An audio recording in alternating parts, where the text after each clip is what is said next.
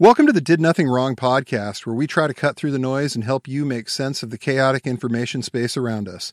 I'm Griff Somke. And I'm Jay McKenzie. Ronna Romney McDaniel keeps her job as the RNC chair, but what about the 30% of Republicans that would prefer Mike Lindell? And were the cops that killed Tyre Nichols in a gang? Or is Lauren Witzke telling stories again? Remember, if you enjoy our work, please subscribe to our newsletter at www.didnothingwrongpod.com. And if you're listening to us on Apple Podcasts, Google Podcasts, or Spotify, please give us a five star rating. Thanks again for your support. We've got a great show for you today. Thanks for listening.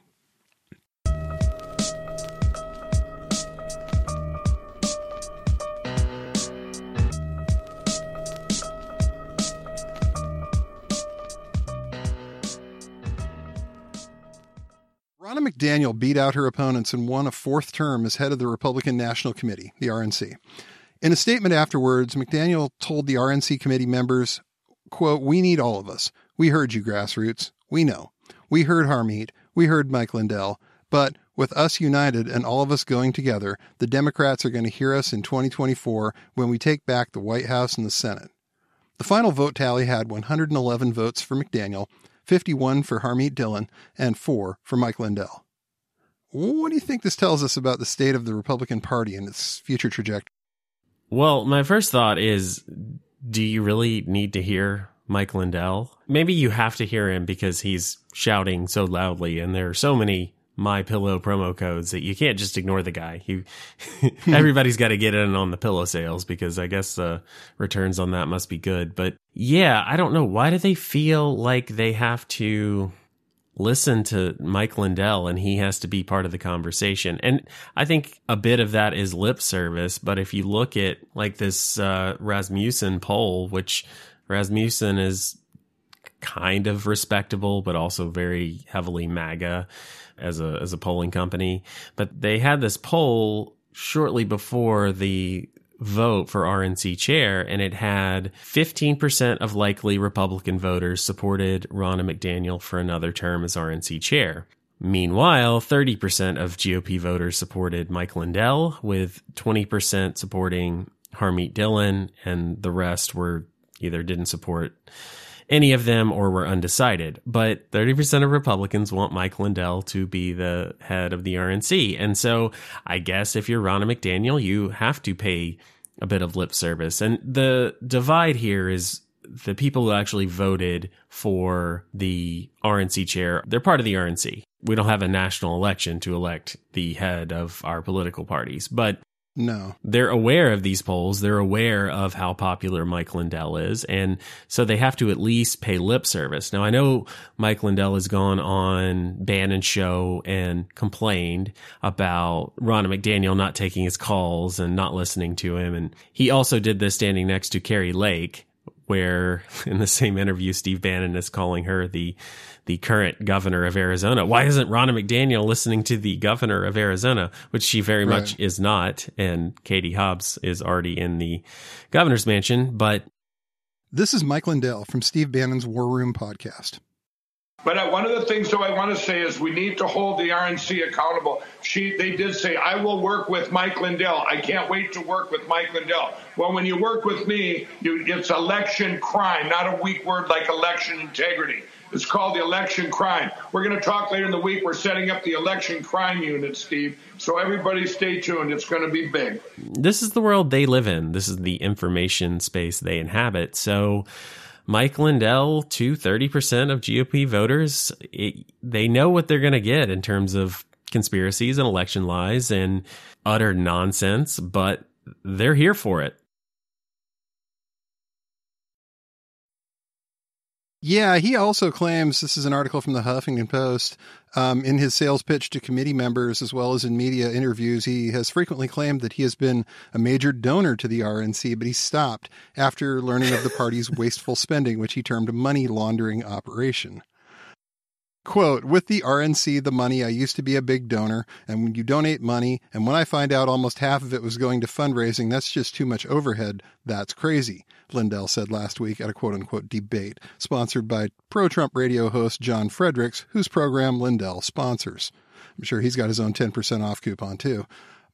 In fact, Lindell has never donated directly to the RNC, and he never donated to a federal candidate or committee at all prior to Trump's nomination in 2016, according to a HuffPost review of FEC records. So it's like the guy has, for lack of a better term, chutzpah himself into the conversation about how this should go. And there's a segment of the base that absolutely loves him they think he's just great. They see him on Bannon's show. They see him on with Flynn. They know that he's sponsoring people like Poso with promo codes for My Pillow.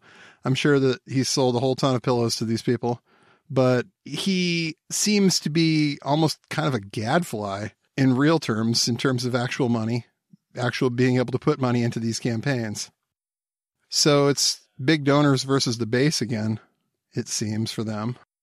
Yeah, it's the the very online media space versus the establishment and the donors and they're vying for the future of the party and clearly there are people listening to MAGA media and they are hearing the things that Mike Lindell is saying and they think that sounds great. Dispute every election or every election we lose must have been rigged. Well, they're they're okay with it. And obviously there's got to be a good amount of that 30% that is on board for QAnon or at least thinks maybe QAnon is right about a lot of things or get some stuff right and you just right. have to sift through some of the uncertainty whatever the thing is even even if they're not full throated, there are plenty of people who still take that idea seriously. And Mike Lindell is fine with that. Mike Lindell, with his cyber ninjas and his symposiums, uh, are still going around, still trying mm-hmm. to prove how the election was rigged.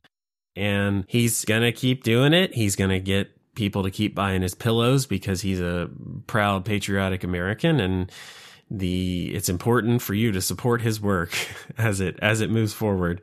And it's really hard to tell with him what part of that is real or mostly his imagination, but it's kind of to the point that it almost doesn't even matter because they still have him on the shows. They still retweet pictures of him and, and put the taglines about him fighting for America and all of these things. So I, I know he's doing some of it. I know some of these things he's at least putting on a show and having some sort of performance go out into right. the world. But so much of this is online.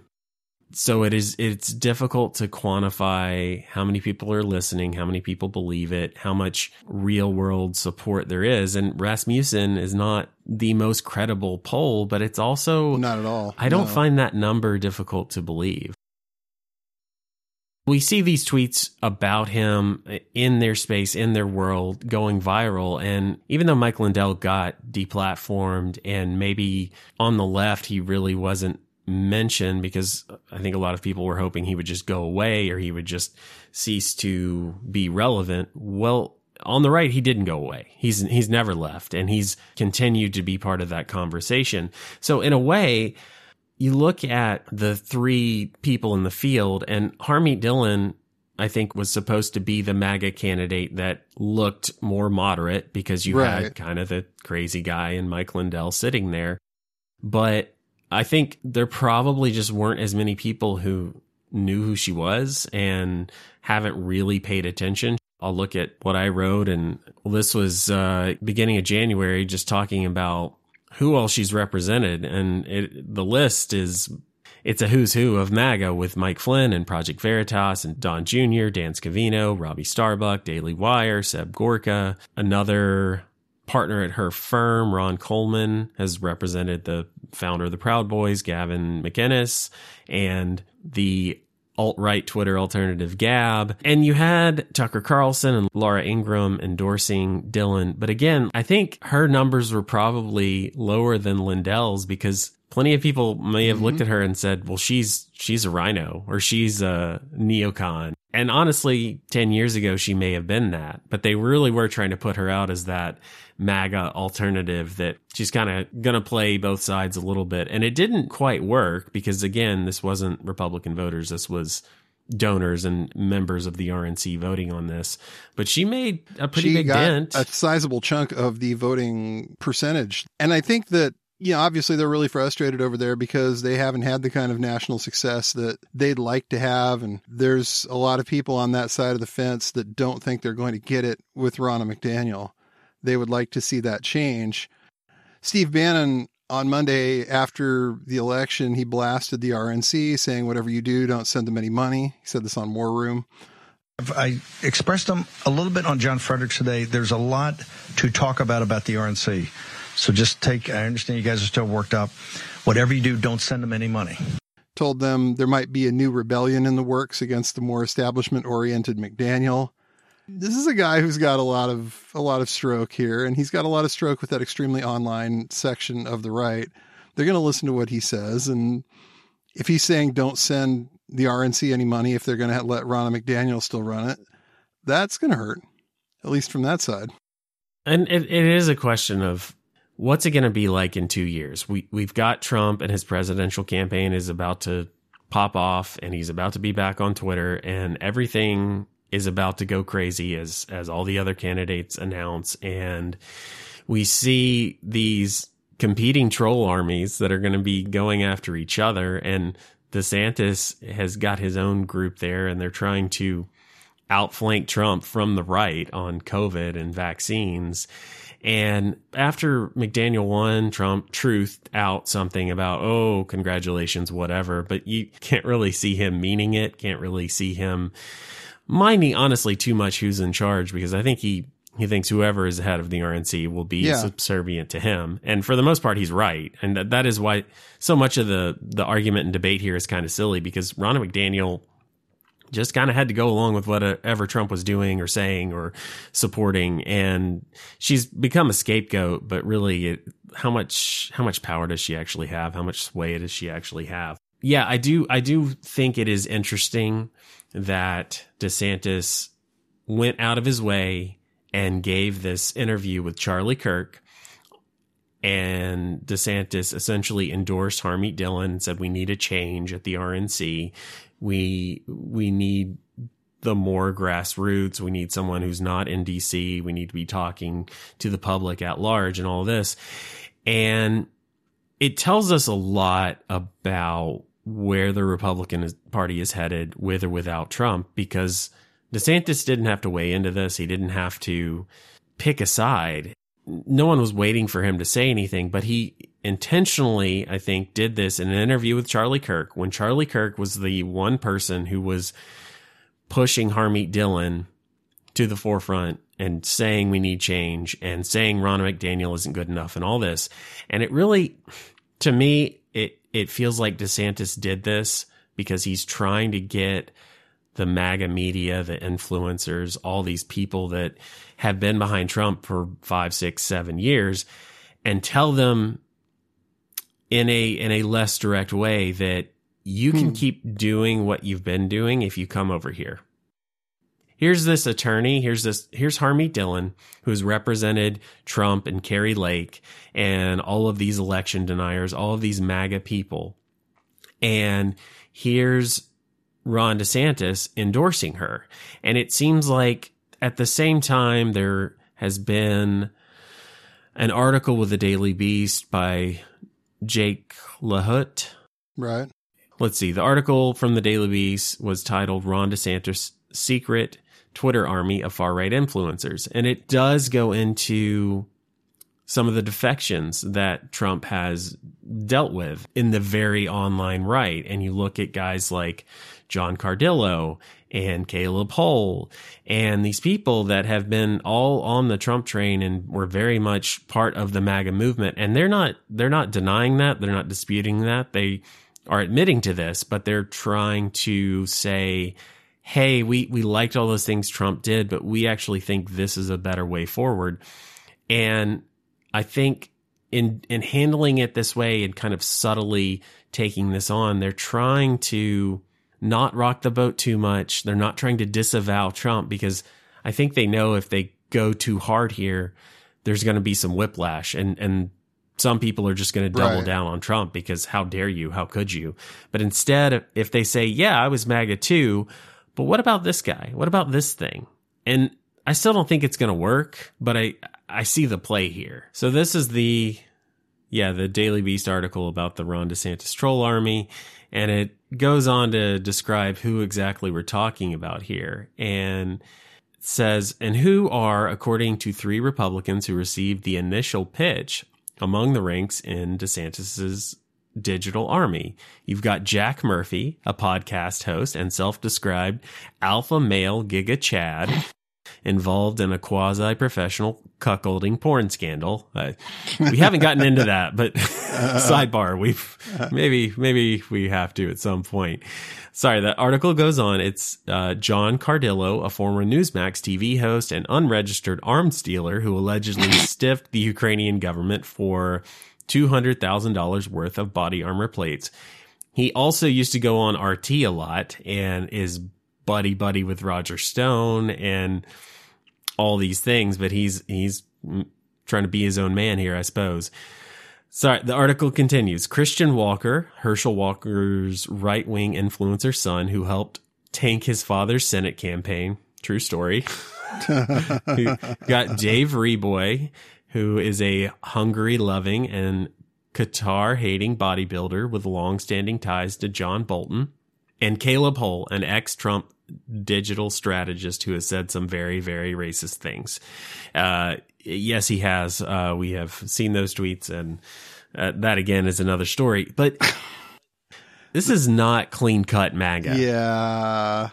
This is not hold my nose and and vote for Trump anyway. This is these are the guys that were down in the mud that were slinging shit Literally. Yeah. Uh, and this is the DeSantis A team and they are, they are Trump defectors. And it seems to me like there is a very deliberate play here to say, well, if I'll take the, the ex Trump guy who it got revealed that he had an alt that said the N word quite a bit, looking at you, Caleb Hull Uh-huh. if DeSantis will take that guy, well, why wouldn't he take Cat Turd or any number of purveyors of hate and awful things on the internet? So eh, he doesn't, that's not exactly a banner you want to put out there, right? It's not something he wants to fly over the, the governor's mansion in Florida that will accept all applicants. But, it does send a message.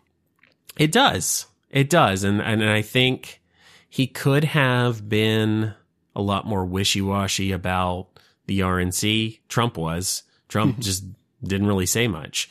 But sitting down with Charlie Kirk, endorsing Harmeet Dillon, who Kirk had endorsed and pushed and all of this, at the same time he's hiring these kind of influencers, it just seems like this is the play. And I'm not sure that it'll work, but it's probably the best play on the board for them. Yeah.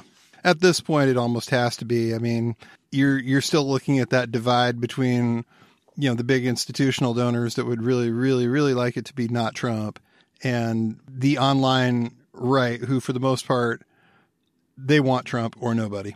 You've got people, for instance, like you know Laura Loomer, who says, you know, I'm only voting for Trump. I'm not voting for anyone else. The Republican Party is is awful. They're part of the Uniparty. There's that again Oh, yeah. they have nothing for us. It's just simply the party of big donors. They're going to have a hard time, I think, getting a lot of these people to come out and even pretend to be enthusiastic if DeSantis ends up somehow getting the nomination. Because really, there's no way Trump's going to go quietly. There's no way Trump's going to say it wasn't stolen. There's no way Trump's going to go into the good night. And I don't know how they think they're going to get that to happen. I don't know how they think they're going to win. I really don't. If Trump wants to stay around and uh, have have you met Trump? Have you have you paid attention to anything in the last? Uh, you think the guy wants attention? I mean, there's so many reasons why he will he will stick around because fuck you because as long as he's quote unquote in the race, he can still get donations because he loves attention, because he's a narcissist, because he can.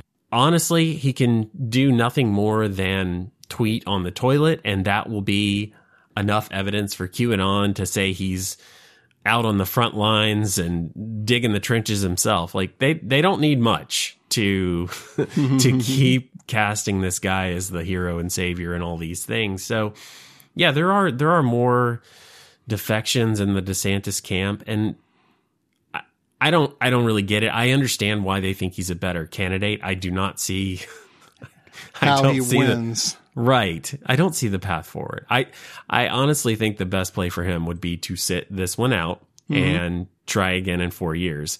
But it it seems like they're going to try and uh, we're going to be we're going to yeah. be pretty nuts. yes, it's definitely going to be the campaign to watch in 2024 leading up to the election and you know, you thought 2016 was wild. I think we've seen nothing in comparison. This is going to be yeah just the biggest shit fight anybody wants to see. I mean, it's going to be Trump 2016 versus Trump 2016, which mm-hmm. is when you look back at that race, it was the old institutions and the media and Democrats against this crazy upstart, very online 4chan movement. But now it's it's the 4chan civil war. That's really what we're looking at here. Absolutely. Absolutely. And, you know, best of luck to both sides. Indeed. Let them fight. so, an incredibly sad, disturbing, and upsetting news that somehow isn't going to surprise anyone.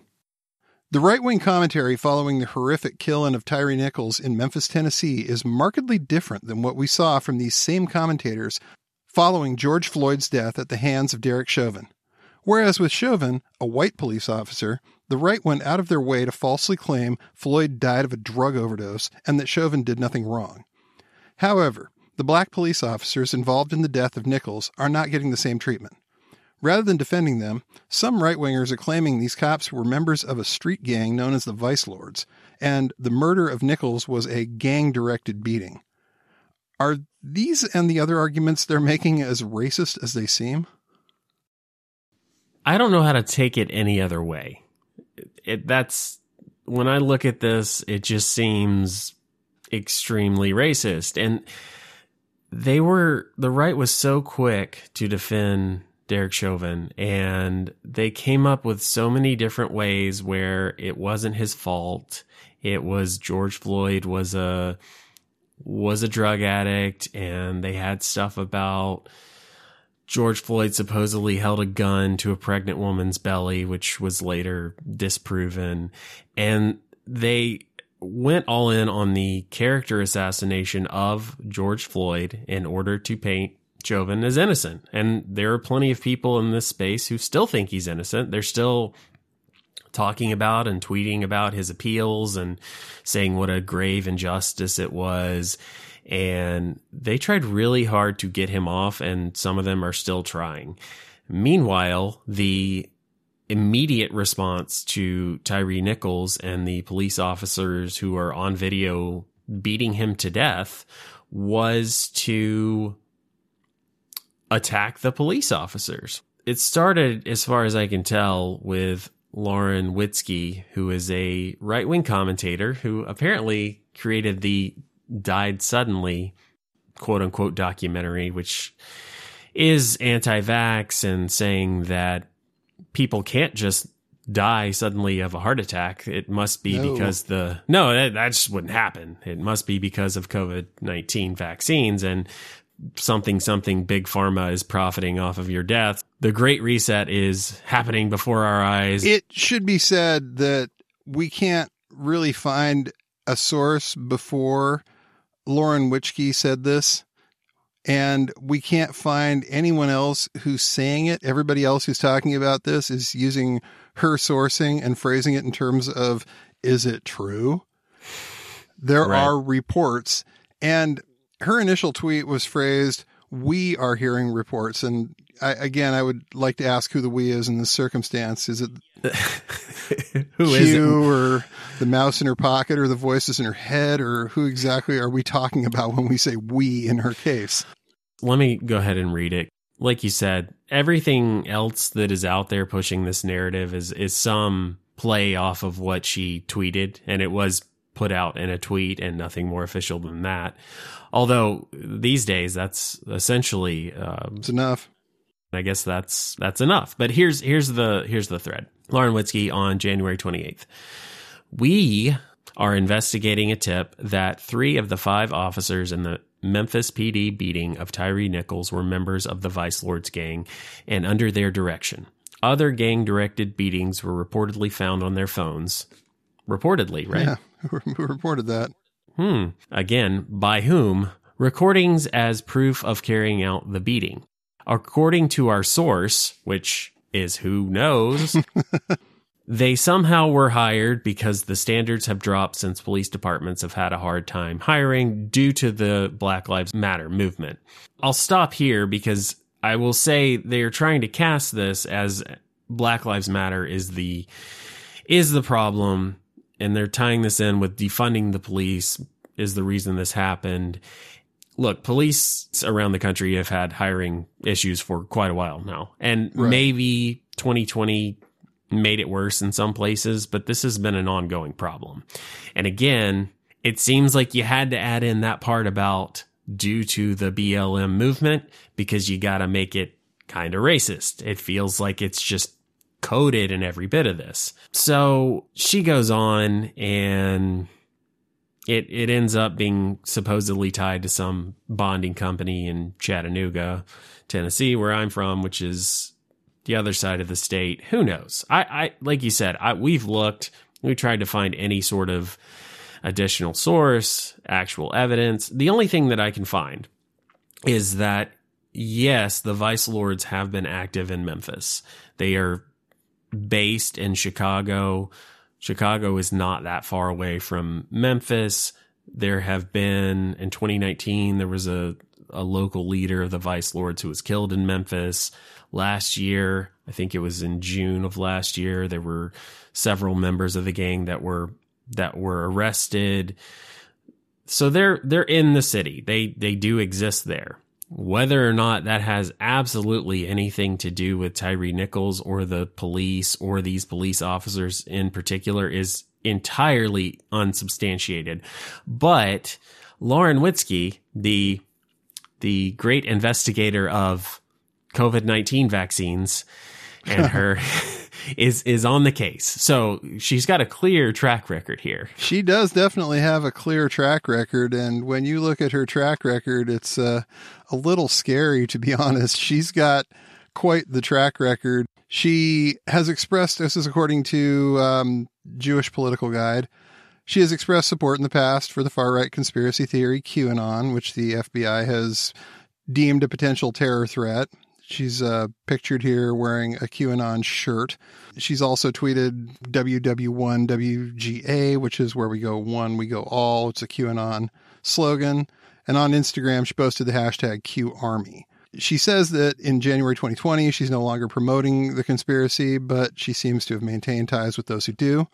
She also did an interview with a website called VDare, Oh. which is a white nationalist website. They make no bones about it. It's a guy named Peter Brimelow. She, in that interview, stated America is tired of communist media outlets like CNN and the rest absurdly smearing Americans who want to limit immigration, including African Americans, Cubans, and Jews, as white nationalists or somehow fringe.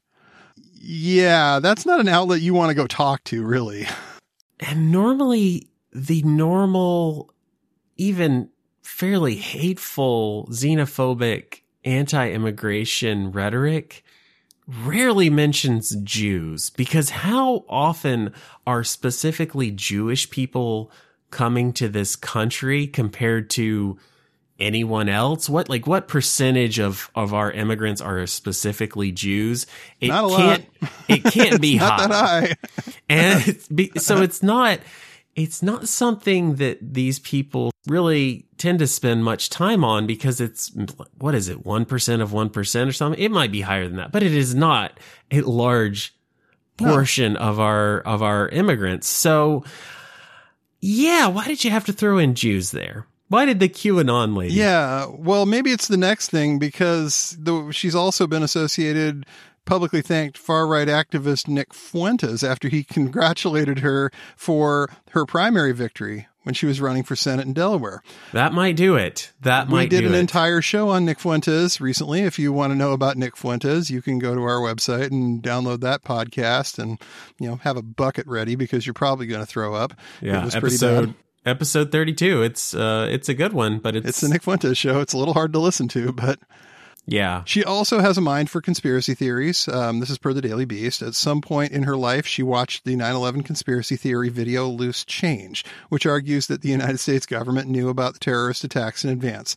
And she has described the film as a turning point in her thinking about the world. Yeah, she started making appearances on a pro Trump event tour with a rotating cast of pro Trump internet personalities. The group's most prominent members included conspiracy theorist Liz Crokin, who Witzke described in 2019 as, quote, the journalist who uncovered Pizzagate. Oh, uh, d- Wheeler, a QAnon promoter who goes by the handle Education for Liberals and has referred multiple times to the Jewish question, the same phrasing used by white supremacists to refer to Jewish people. So maybe that's why she's concerned about Jewish immigration. I don't know. That, she's just really concerned about Jews and as it relates to literally everything. weird. I've heard that somewhere before. Wo- wonder where. Is it really about the issues that she's discussing or is it about Jews existing? Because that, yeah, this, of course she's in with QAnon and anti-vax and Nick Fuentes. That's the thing. That's, she's investigating. We're hearing reports, our sources, and of course she's on Twitter and this has gone extremely viral. And you saw guys like Poso he had a tweet about was this guy a member of the vice lords my phone is blowing up and then he and then he tweets out a random article about a, a vice lords gang member in memphis. It's that whole i'm going to talk up the story i'm going to put it in people's minds i'm going to kind of feed the narrative but i'm not actually going to say anything one way or the other. It's people will make the connections and draw your own conclusions. And it's crazy how some of these people have talking points that are very similar to qanon. It's it's crazy how that works. Very. yeah, but it does speak to well, the credibility of the the people that are the loudest and being being listened to, but There is a distinct lack of credibility with this particular source. what pizza Pizzagate journalists aren't credible? I'm sorry. No, no, apparently not. People who said loose change changed their life. I mean, that's uh, yeah. she's been drinking the crazy for a few minutes now, if that's the case, and it says something about how badly they just don't want to let this one go to waste. I think this was a tragedy. This was really awful. There's a lot of reasons why this probably happened, and most of them are probably rooted in systemic racism and police culture. At some point, this doesn't happen in a vacuum, but you can't say that if you're them. You can't have that conversation. So we have to come up with some reason why these guys were the bad guys. We have to come up with some reason that we don't have to defend this because we'll defend it most of the time. In the case of Derek Chauvin, they defended it. Yep. Bent over backwards to try and get that guy off the hook. But their audience didn't mind. They didn't mind that even though it looked like he clearly at least committed manslaughter uh, on on initial viewing, it looked at least like manslaughter. Right. Have to fact check me on what he was actually convicted. Was it murder two that he was convicted on? He was found guilty of second degree unintentional murder, third degree murder, and second degree manslaughter by a jury for his role in the murder of George Floyd. Okay. So there could absolutely be a debate about which charge should have been brought. But it, it- the right didn't care. The right looked at that video and said, "Oh, he's innocent." And they reverse engineered a way to explain it, to sell it to their audience, and their audience didn't mind. And I just can't help but think that if Derek Chauvin had been black, they would not have tried that because their audience wouldn't have let them. Right. They want a certain narrative that they aren't going to get in that circumstance. And right now, it seems like they have to come up with a reason why this can't be about police culture, why this can't be about the idea of police acting in a manner that causes the community to distrust them, causes the community to get extremely upset and in some cases upset enough to go break stuff, which is not ideal, obviously. This is not a good thing, but it's a little hard to watch that video, which I did, and not understand the anger that we had this conversation three years ago, almost now, in 2020, around George Floyd. And large chunks of the country went up in protest about this. And here we are in 2023 still having the same conversation. Right, because what has actually changed in terms of police culture, in terms of holding them accountable? Nothing. Yeah, we had unhelpful things like abolish the police, which we don't support and don't No. think really fostered any sort of helpful conversation. But that was honestly a fairly fringe idea. And what you have on the other side of the aisle is a complete unwillingness to change anything, mm-hmm. to reform, to hold them accountable, to cr- even just criticize them at all. Right. I mean, in, in this debate that they're having, they're not criticizing these cops. They're not even talking about Tyre Nichols that much. It is just, no, this isn't about them being cops. It's, that's not the part they're criticizing. It's, well, they're, they're gang members or this, this was a, a gang riot or initiation, or there's even one out there that some random Twitter account that's of course verified, Sir Major, whoever that is. He lists uh, Twitter Spaces host as part of his bio. So Oh, we should get that in ours. yeah, Cool. absolutely, absolutely. It's really hard to do. You just click a button. Here's his tweet of this is merely speculations and or a rumor at this point. Yeah. Well, thanks for that. This information has not been confirmed. That's his disclaimer after he tweets breaking news that I am being told that Tyre Nichols was in a relationship with and worked at a Memphis FedEx with Memphis police officer Demetrius Haley's ex-girlfriend and baby mama. After the beating, Officer Haley's took pictures of Tyre Nichols' face and sent it to his baby mama. So, of course, no evidence of all the crazy shit that they're flinging this has seems like the least likely to have any sort of truth or facts to it. I think it's completely bogus and made up, but they're just not willing to have a conversation about why policing is broken in this country. And when it came to Derek Chauvin, it was not his fault. Let's attack the black guy. Derek Chauvin did nothing wrong. It was the black mm-hmm. guy who took drugs and was trying to use counterfeit money. And well, whatever happened, it was essentially for them, he deserved it. And now for this, it is not a reflexive, let's defend the cops. It's, they're not even really cops or they're cops, but their, their more defining characteristic seems to be mm-hmm.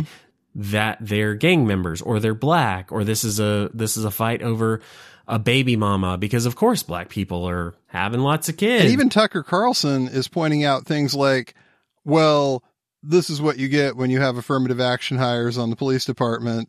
So the race riots of 2020, of course, were never about George Floyd. Obviously, that's why there are no statues of him in American cities. They were about changing the country forever. And the first step, of course, was defunding police departments across the country and forcing them to lower their standards to attract unqualified applicants, hiring officers based on skin color rather than integrity or skill or self-control, all in the name of equity. Now, does that result in better policing? Well, what happened in Memphis a few weeks ago is one indicator. Yeah, so of course Tucker went to race and he did throw in that affirmative action hires and it is again that idea that they're they're bad cops or they're not real cops. He's not saying because they're black, but he does mention that they're all black and he does mention George Floyd and he he does kind of throw of course he throws shade on anyone ever mentioning white supremacy in any sort of way because we can't have that discussion. We can't hmm. admit that there are systemic problems that are involved here. So some of the stuff about the hiring standards being lowered i wouldn't absolutely wouldn't be shocked if that was true. But I don't, again, I don't know that it has anything to do with George Floyd. I think there has been, there's been a reluctance to be a cop for quite a while now by, mm-hmm. it's, it's, it's a national problem and, and, and 2020 and Derek Chauvin probably made it worse. But again, it's not that Derek Chauvin, who is now a convicted murderer, it made it less likely for people to want to be a cop. It's not that we can have the discussion about, hey, this cop killed a guy, and maybe people don't want to be cops because they don't want to be associated with that, or they don't want people to look at them that way. It has to be, oh, you've just made it harder for cops. You've made it worse. We're hiring worse cops. And and kind of kind of implied here is oh, we're hiring all these black cops and he's not saying that that's bad, but gosh, I feel like his listeners hear that, don't they? Yeah, yeah, that's a dog whistle. He is dog whistling the hell out of that and I I'd be willing to bet he knows it. This is Tucker after all. He is quite the prolific dog whistler.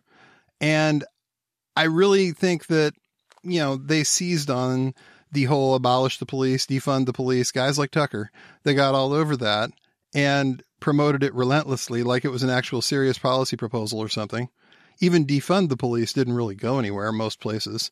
They tried to pin that on Joe Biden and oh yeah, Joe Biden wants to abolish the police. And if you looked at his record, it was clear that he was not going to do that and he clearly did not do he that. He said that at the time too. Yeah. He said that was a stupid idea. The yeah. point, though, wasn't really to try and convince, obviously, anybody on the other side of the aisle. They wanted to convince their core audience.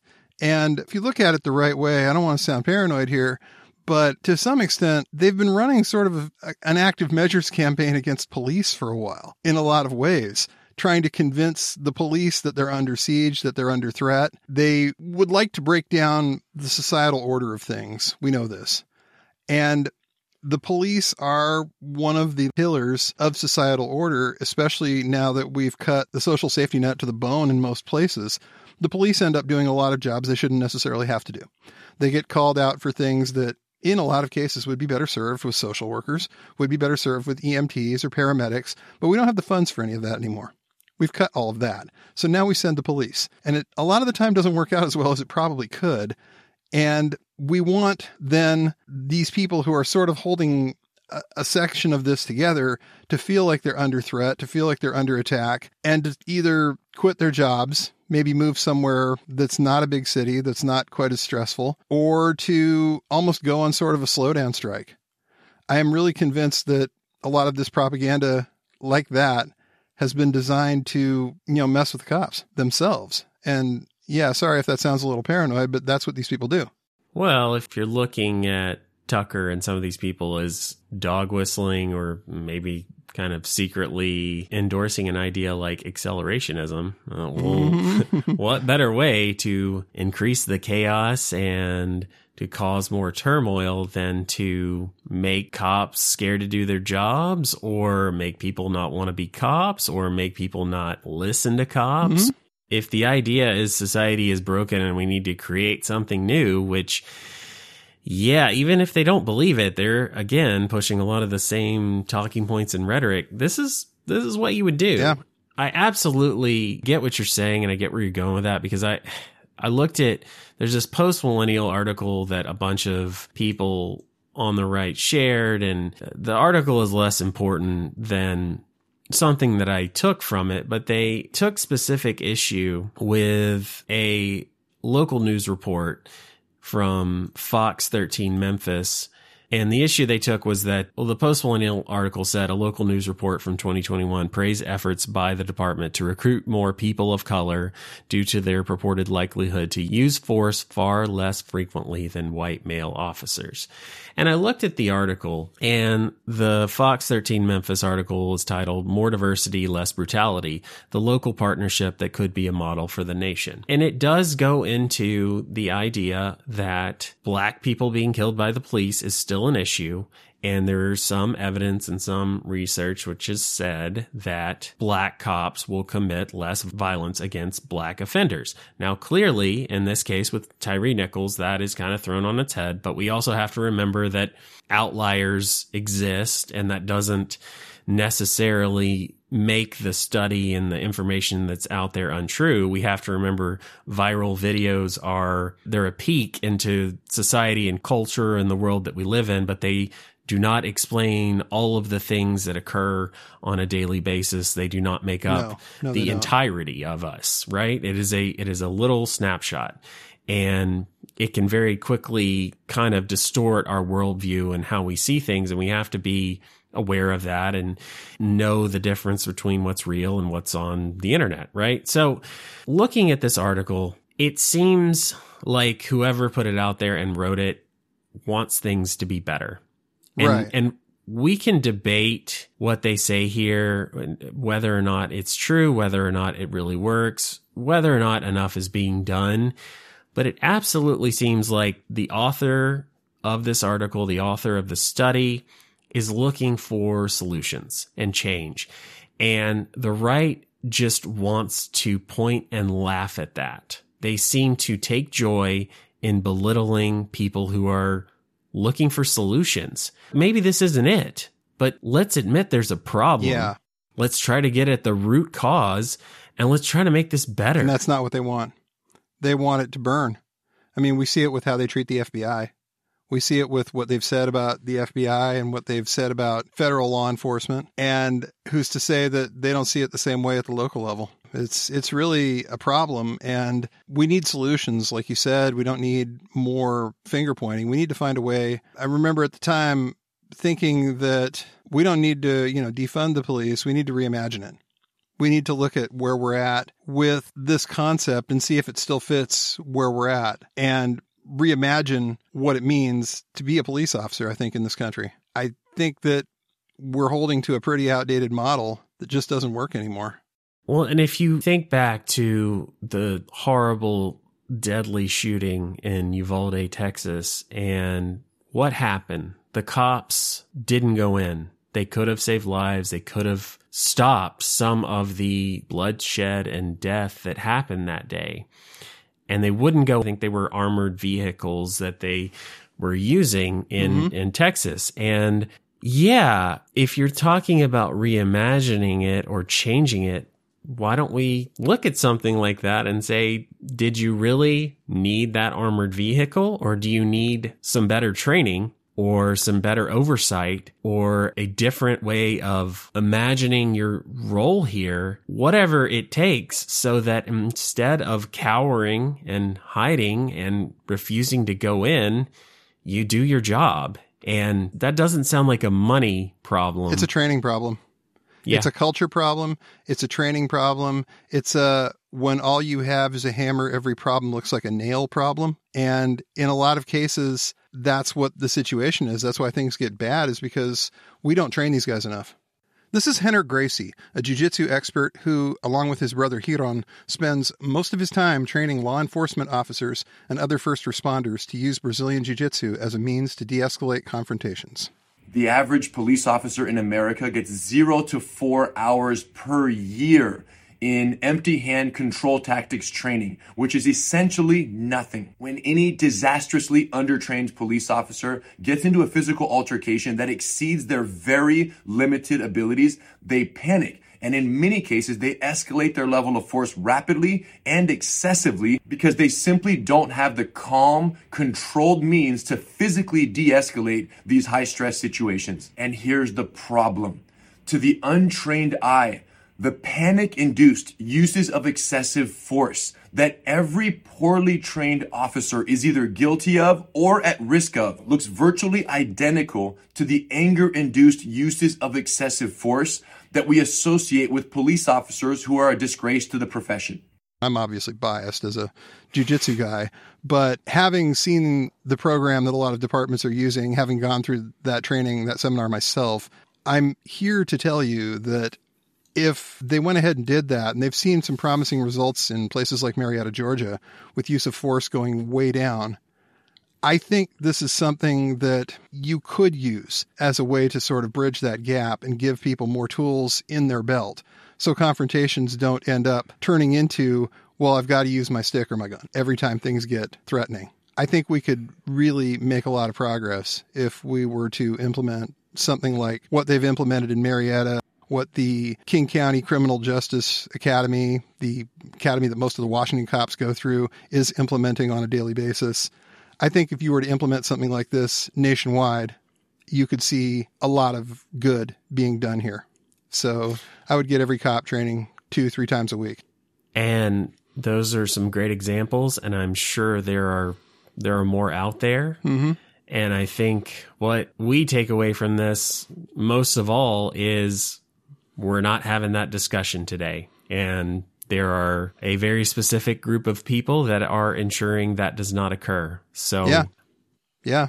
let's let's look for the real solutions and yeah like you said it's it, it may not be a question of money it's where that money is going where it's being allocated they may have enough resources but maybe they're not going to the right place Stop paying for Grossman seminars and start paying for Rener Gracie seminars. There's my soapbox. Thanks for listening to the Did Nothing Wrong podcast. If you want to hear more, you can go to didnothingwrongpod.com. You can also follow us on Twitter at James, the word four, and the letter M, all one word, and Grizza BJJ, G R Z A BJJ, as well as DNW Pod. Thanks again for tuning in, and remember, everyone mentioned did nothing wrong.